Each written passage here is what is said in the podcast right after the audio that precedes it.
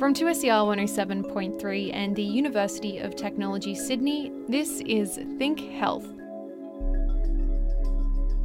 We need a new way of thinking about mental health and well-being, one that isn't led by a field dominated by Western views on health. This is the second part of our series where we're deconstructing the field of psychology and building it back up again with Indigenous led approaches to mental health. This episode, you'll be hearing a panel hosted by Megan Williams. Megan is the head of the Girra Maa Indigenous Health discipline at the University of Technology Sydney. This episode sees Megan leading a discussion, talking to three white professionals working and researching in mental health. First, Megan asked the panel to introduce themselves, not just with their working titles, but also with some of their privileges and bias.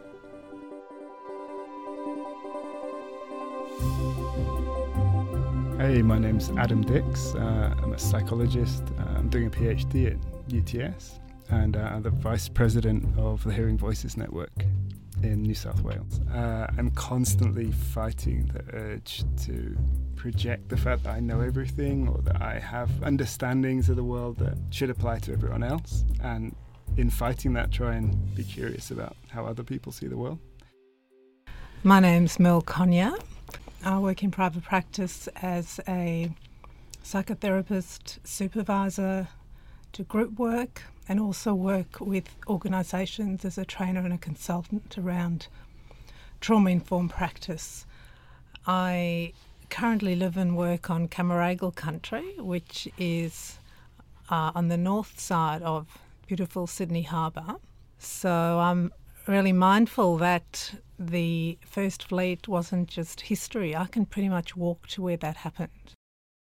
Uh, my name's Ruth Wells. I'm a research fellow at uh, University of New South Wales School of Psychiatry. Um, my research focuses, I'm a psychologist, and my research focuses on Syrian refugee mental health and um, how to support members of the community to support um, people in their own communities. Um, I'm a white woman who was born in England. I live on unceded land. I live in Maroubra next to the beautiful ocean, and I love the ocean every day. And also, um, I get to work with peers here in Australia who I love. Could you tell us how you first became involved in discussing decolonising psychology? So, for me, my, my perspective on colonisation is really from the Hearing Voices Network. And I think um, really sharing experiences of working with people who have been colonized in lots of ways by medical views of their experience or psychiatric views of their experience or psychologist views of their experience and very much by kind of wider mainstream media and how they're seen through that kind of lens kind of creates this uh, this place where their kind of self and their identity gets completely destroyed and rebuilt in in those lenses and trying to be in spaces where groups can work together to kind of share their own experience and have a place where they're heard, and how that can really allow them some space to to kind of find an identity again that's that's actually theirs. So just being part of that experience and watching people just utterly changed my kind of world and my view on on what that can do to people, what those colonizing ways of seeing people can do to people. Mm-hmm. Excellent. Oh, it's great to hear. Yeah. And what about you, Merle? So I actually remember the, the very moment where I kind of woke up. So I grew up in apartheid South Africa and came to Australia in the mid 1980s. And it was only about four years ago. I was in a workshop with a beautiful Aboriginal woman, Felicity Ryan, and she mentioned that Aboriginal people in this country have experienced genocide. And that was an absolutely ricocheting statement because I had spent about 10 years working with asylum seekers and refugees. And so I knew the terms of the Genocide Convention. And I knew that only one of the five definitions needed to be met in order for genocide to be um, defined. And I had just for a few months started working with a community service in the Redfern Waterloo area of Sydney. And the minute you said genocide, I thought of the stories that people had shared with me, and I ticked off in my head every, all five of those um, acts of violence, of systemic political violence. And I was absolutely mortified that I had lived in this country for over 20 or more, 20 or more years, having come out of a racist society and having tried to untangle myself from racist structures, that I had walked this land for so many years and knew so little about the history. And so that moment I made a commitment to go and understand what was it that blocked me from understanding. And what shifted for me was the understanding that whilst I, as an individual, may aspire to be not, not a racist person, I was participating in systems and structures of racism that at that stage were quite invisible to me. Mm. Excellent to hear. Thank you. And what about you, Ruth? Um, I guess I come to it from a bit of a different place and maybe two places at once. Like one as an Australian, as a white Australian who's grown up here and um, as a settler. Um, and th- I guess wanting to come to an understanding about how I can even start to think and talk about that um, and acknowledge words like genocide. Um, and noticing that my education as in clinical psychology didn't really include that at all, um, and that that's really problematic. Within the discipline of psychology, we don't really talk about power dynamics at all. We don't talk about feminism. We don't talk about race. We don't talk about any of these issues. I also think that the word itself, colonization, is a really problematic one, and it might mean really different things to different people.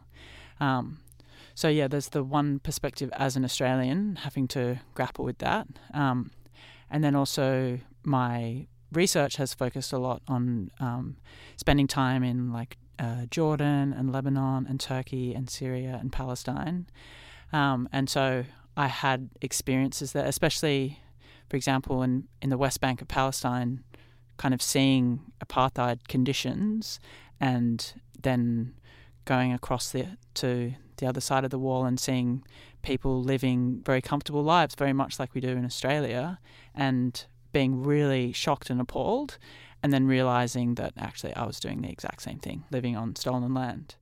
There's something in the word decolonizing with de meaning to deconstruct or undo. What do you think needs to occur or unoccur in psychology in order for you to even learn or not be of such influence when you introduce your technologies? Um, I guess I'm going to have to bring something up, which is about this word decolonization. And there's a, a woman in our group, an Aboriginal woman, who has said to us that this idea of decolonization is perhaps potentially very hurtful because the idea that we can undo what's happened doesn't do justice to the fact that genocide has occurred and that it can't be undone. I really don't know the answer to that question. And so, yeah, I wonder how obviously decolonization as a word in the academic disciplines has a long history um, and a lot of that from people who come from lived experience. And so it's obviously there's a lot of value in that term, but um, yeah, I'm just at a place where I'm really unsure about how to use that word. But I guess from the uh, perspective of the work that I've done with some of the people that I work with in Syria, and I'm currently working together with a friend to write about this, I guess, drawing on his manuscript, which is looking at suffering um, and thinking about suffering as a social phenomenon, and that he argues that the root of suffering is injustice and the injustice that has occurred, and that what we call psychological symptoms are a manifestation of that suffering. And um, if we just aim to treat those symptoms, then all we're doing is potentially like recapitulating that injustice. And what we need to do is actually stop the injustice from occurring. Um, and when we can't do that, actually acknowledge it and bring it to light and look at it. Mm, excellent, yeah. What about for you, Mel? Reflections on decolonising and where to from there? So I've been on quite a journey with this word, and I'll share the journey because what I discover is I have these moments of enlightenment and I think, oh, I understand. And then somewhere down the track, I suddenly get this awareness like, oh no, that was just a white way of thinking about that. And I kind of get this another level of awareness. So I might take you on the journey because for me, it's an evolving um, way of understanding. And my understanding uh, was that decolonisation is around becoming aware of the ways that we're in reenacting practices of colonisation and becoming, um, uh, taking steps to protect against doing that. Uh, so initially, I saw decolonisation was an individual action. And so I started noticing things like whose voice counts in the room, whose knowledges count in the room who can apply pathologizing labels and what are the effects of doing that. Um, who sets up the condition for it having to be same place, same time, 50 minutes? And so the personal shifts I started making in the therapeutic space was treating the counselling room first and foremost as a place of hospitality and welcome. Uh, setting the times to suit the people who are consulting with me putting flexibility gaps between sessions recognizing people live sometimes chaotic lives. So making space for people to arrive with their lives and not have to conform into a little box. The second phase of thinking about decolonisation was I was still not disrupting the systems in which I was living in. And so the second phase of grappling with decolonisation, I realised I needed to act with others to try and disrupt the spaces. And, and I came to what at the time was a really empowering statement for me. It went like this I stand with others for decolonisation and offer my, my skills, I think the exact word, in support of healing and justice. And that was like this really empowering moment. I thought I had arrived at what decolonisation is. And so I started then immersing myself in the community and starting to attend community rallies and, and looking at ways of supporting and trying to advocate for the structural change. I also started changing the way I operated in the systems where I had influence. So, for example, one organisation was engaging me to deliver training to people working with Aboriginal communities or to Aboriginal communities and organisations. I had spent a year sitting with two elders and they had given me permission to take the work that we'd done and bring it to communities and organisations working with Aboriginal communities. But one of my mentors, Aboriginal mentors, very subtly said to me, Not about us without us. And I realised I was not making space for Aboriginal people to have their own voice. Part of privilege is recognising where our privilege is shutting out other people's voices. So, in that instance, I introduced Aboriginal people to the organisation and I stepped away from what was a single line of work that had been given to me. And Aboriginal people now deliver those services to communities on behalf of that organisation. My third level of awakening came from what Ruth has just mentioned. So, we're part of a, a group of people who've been coming together for the last year on a monthly basis around the question of what does decolonising psychology look like? And Jenny Holmes joined the group about three or four months ago, and she said, um, "Decolonisation. It doesn't that I can't." She said, "I can't see any link between decolonisation and psychology." She said, "Decolonisation for her is about genocide." So initially, I didn't understand Jenny's perspective, and so I went away and then started reading about critiques of decolonisation. And one that really informed me was by two authors by the name of Tuck and Yang, who state that we cannot decolonize while we are still living in on unceded land, and that we while we are still preferencing um, non-Aboriginal worldviews. And, and, and just trying to make things better in our own space is in fact not decolonising and may in fact be another form of racism. In that what we're doing is actually serving our own sense of responsibility or our own sense of guilt. And if decolonisation was even possible, we would all become landless. We would need to give up rights to live on this land. and we would need to um, give up rights to hold a dominant worldview. So, where I sit right now is really in a dialectical position. I'm holding real respect for that perspective, and it's I still sit with a lot of questions and wondering what does that mean, and I expect that'll take me on a journey. At the same time as trying to inform the systems I'm connected to, at the same time as examining my personal practice. So I'm kind of sitting with decolonisation on those three layers right at the moment. They do reflect that ecological model of health that we use in public health, where mm. it's a real great simplifying tool for any issue really to tease out the individual family, community, and mm. system level influences mm. with some cross cutting themes mm. too. So that's striking a chord with me, mm. what you're saying. But Adam, what about you with your grappling with decolonising and, and where you sit with that? Sorry, I'm still absorbing what Mel was just saying. She had so many fantastic things to say, and I feel like she's you've grappled with those things so much more deeply than I have. Yeah. Um, I guess for me, one of the things is really grappling with my own kind of my the the way that I'm embedded in this dominant discourse. You know, as a settler, as a professional, as somebody who's got a whole range of different privileges that my lenses are kind of they're the ones I've grown up with, they're the ones I the water I swim in. Often I'm not even aware of that. Um, how can I challenge that that kind of discourse in myself? And how can I kind of be curious enough to reach out and try to touch other people, other alternative discourses? So that's one kind of that individual level. Um, and it's this it's this constant challenge. In therapy, when you're working with somebody, there are moments when, if you can be open enough and you can be curious enough, you can meet somebody else in a kind of more level way, so that that hierarchy isn't there, and that's something to strive towards. But I was, I'm really interested in what Mel was saying about that kind of those other levels, how you can try to help the structures around you, how can you can help to deconstruct those.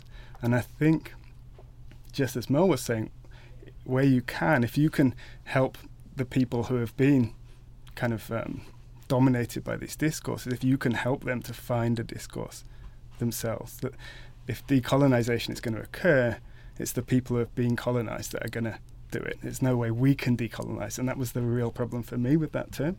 Where it's not for us to decolonize, we're the colonizers, right? Mm. It's for the people who have been colonized to. That's where it's going to happen. That's in that space. So if we can do anything in those terms, it's mm. how can we make space for that to happen, or how can we support, or how can we um, destabilize our own kind of communities and structures in a way that makes some space for that to happen. Mm. Because actually, we're part of a, a system that's holding all that stuff in place.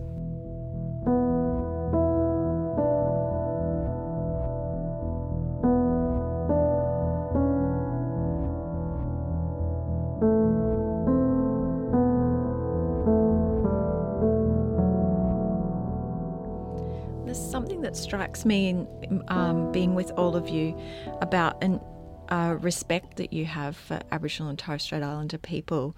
And I'm sensing that that's partly because we're sovereign owners of this land and there's business related to that. But there's something also that you respect about our cultures. Whereas I'm often faced with, say, particularly students, um, a perception of Aboriginal people as sick and prison rates are rising, so we must be doing something wrong. And if we weren't so sick, then our models of care might be seen as having more value, but they don't have value now because we're, we're obviously so sick. So tell us some of the things that you've come to value about our First Peoples of this country. Sure. Well, I, am just thinking of something that happened a, a few weeks ago. I was just um, having a conversation with this um, incredibly important man at the top of this huge organization, an Aboriginal man who's the CEO of this organization. And we're having a conversation on the phone, and something about the conversation just completely shifted me and kind of gave me this new understanding. I And in part, it was what we were talking about, but the actual discourse, the conversation we were having, was really um, so different from that privileged white white male discourse that I've I've generally experienced talking to important men at the top of big organisations. And what happened was that there was this. We, we were talking on the phone in a conference call, and we're saying, well, we're talking about this, and we're thinking we could do this together, and we're proposing this. And then there was this kind of he said he asked us a simple question, and then he just there was this quiet on the other end of the phone, and this quiet just had this strange kind of um, particular special quality to it, where it was like, well, I'm listening to you, I'm making space and I'm listening. I don't have this. I'm not coming from a perspective where I you know I know what I want and I have an agenda. I'm sitting in this very quiet way, and I'm listening to you, and we suddenly froze up and went, oh, "What? What do we do? I don't know how to kind of converse. I'm used to trying to push my agenda in and, and, and change your mind, and but there was something kind of respectful in this this conversation that was at so much a higher level than this the discourse that I'm used to having in some ways. And this conversation went on for half an hour, and it was filled with these spaces where this these silences where he was listening to try and understand what we had to say. But I learned something about listening in a way that I have never experienced before. And um, since then, I've just had a couple of other interactions with Aboriginal people where I've noticed that this is actually this, this is actually a cultural seems to be a cultural kind of practice that I need to learn about because it's a certain type of of listening. Mm, you've got was it two ears and one mouth, and that's the proportion you should yeah, use them in. Yeah, right. sure I've been told that a few times by Uncle Rob. what are some of the things you value about our First Peoples? I I am learning to walk my life in a different way from what I'm learning from sitting with Aboriginal people. Um, there's a few ways that I kind of feel myself being reconfigured um, uh, the one is the centering of relationship and how pivotal that is and how it changes everything. So, really, attending to relationship, excuse me, attending to trust. Even meetings, that it's not about what time you start the meeting, it's who the people that need to be here. It's about not diving into a project, but spending the time getting to know each other, getting a sense of trust. Can we walk this journey we're thinking of doing together? Do we have the kind of life experience and the relational capacity that this is going to be an enriching journey going forward? Uh, so, you know, I come from that very Western project management orientated style, and when I first, you know, sat with the community down on the south coast, it was it was really vividly you know different that we entered that space together with very different sense of time i had kind of the straight line and i walked into a space of circles. The, the second thing that's really important is around generosity a real spirit of generosity. Because I know that there are times I've been, I stumbled in, but what I've consistently experienced is that Aboriginal people reach out in a really clear way when there's some trust to let you know that that is a transgression and then walk the path to be able to redress that and stay together in stronger relationship. Um, another example for me that's really important is around connection to to land. When I was walking with the community in the desert, uh, there were young children with us, and we would we would not we were just in swags. Like there was nothing. There was a truck with water and food and swags for two weeks. That was it. Um, and I remember every time we would move on, we were, we were walking, we walked through the desert, was um, I'd look back and everything had been taken away, everything had been buried, um, there'd been virtually no um, unorganic waste. And the land had been left in such a, a, a, a, such a clean way, certainly to my Western eyes. And then when we would arrive at a new place, the chill, we were all there in our hiking boots and stuff. The kids were barefoot, and they would go off. Little ones, three and five and seven. The eldest, I think, was eight. They'd go off with the dogs, and they'd go off exploring the waterholes for an hour or two. And it was the way, like I arrive in a city and I kind of go and a little explore. They knew their way around. For me, it was that real deep respect and embeddedness with the land. And what that exposed to me was a time of profound grief for me because I came to realise how separate I was from nature and I hadn't even known it. And so it was a moment of awakening of this loss of connection that I didn't even know I, I, I had. And that came from seeing the children who would just run off and greet the land in all sorts of ways, and then just seeing the the way that that was just interwoven in ways of being together. So I know I could never understand the full depth of what country would mean, but just having that little bit of insight of connection and observing the care and the respect um, really shook a foundation in me. Mm.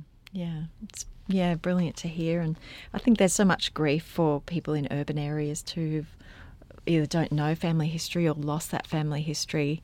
Mm. And uh, being in an urban area, that constant reminder of the disconnection we have from land when everything tells us when we're Aboriginal mm. that c- connection to country is number one. Mm. So there is a, a ongoing reminder of who, who we're supposed to be, yet who we're not. And even though I go to my country about every fortnight, but I drive through land where I know was cleared, given away, there were massacres, so it's a really bittersweet connection to country mm. too in these areas, especially close to the eastern seaboard where that you know impact of colonisation was mm. experienced in yeah particular ways. Mm. And is there anything you wanted to add, Ruth? Yeah, I mean, what Mel just said really resonated with me and when I thought about it a bit more. The word that came to mind was land, and I guess thinking about you know when I go overseas, I miss the land and that I really deeply love the land, and and I try to go out every day or two and and to try and think about how I can be connected to it and what that means as a settler. Um, but I had a conversation with um, a person from Europe a while ago, and they said uh, they were talking about their connection to their land, and I said, "Well, I can't have that, you know, because of I felt so dislocated. Um, and so, what I want to learn now is how to be able to have a connection to land and what that might look like, and how to reconcile living in an urban environment with loving the land myself, and how that can become something that contributes to caring for the land. And I don't know what that looks like. Well, it sounds magic just hearing that. In thinking about decolonising, you know, we, we can't technically undo history, but we certainly can forge a future together where there's plenty of space for that mutual learning, in many ways, learning across the generations of Aboriginal people, the urban, regional, remote, you know, great differences among Aboriginal people, and all the different cultures that people also bring and and uh, negotiate that way forward.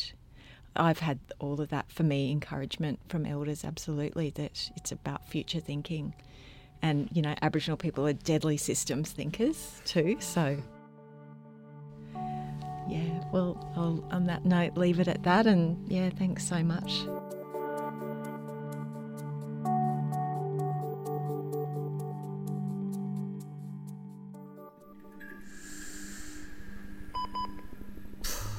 Thanks for tuning in to Think Health.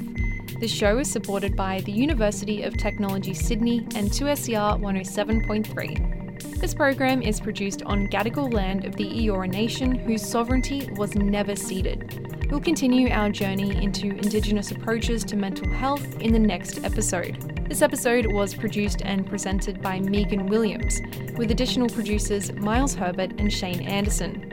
If you want more information about the show, head to 2ser.com slash thinkhealth. Thank you for listening.